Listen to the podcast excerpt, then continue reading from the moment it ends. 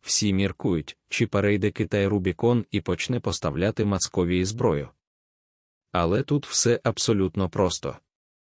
Китаю конче потрібна перемога Орди, бо інакше сам Китай, як він вважає, несе невиправні збитки і втрати, в тому числі репутаційні і політико-економічні. Хоча б в тому сенсі, що всі побачать кричущу неефективність диктатур. Наче зараз всі захоплюються їхньою стійкістю і продуктивністю.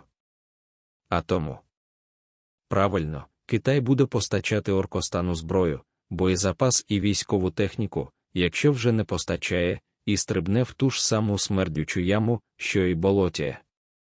Для нас це неприємна, але не непоправна новина.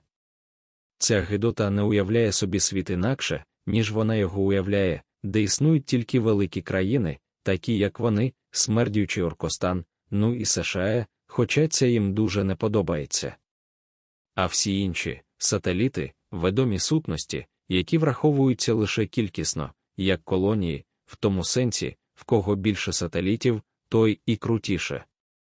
Але є дуже цікаве, але маленька Литва послала цю велику срань туди, куди наш прикордонник послав корабель орків і що.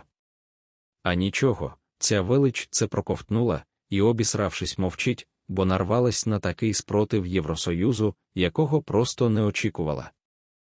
Тому робимо свою справу, нищимо орків, а потім займемося китайцями. Нам все одно, що орки, що китайці, все мавпи червоножопі.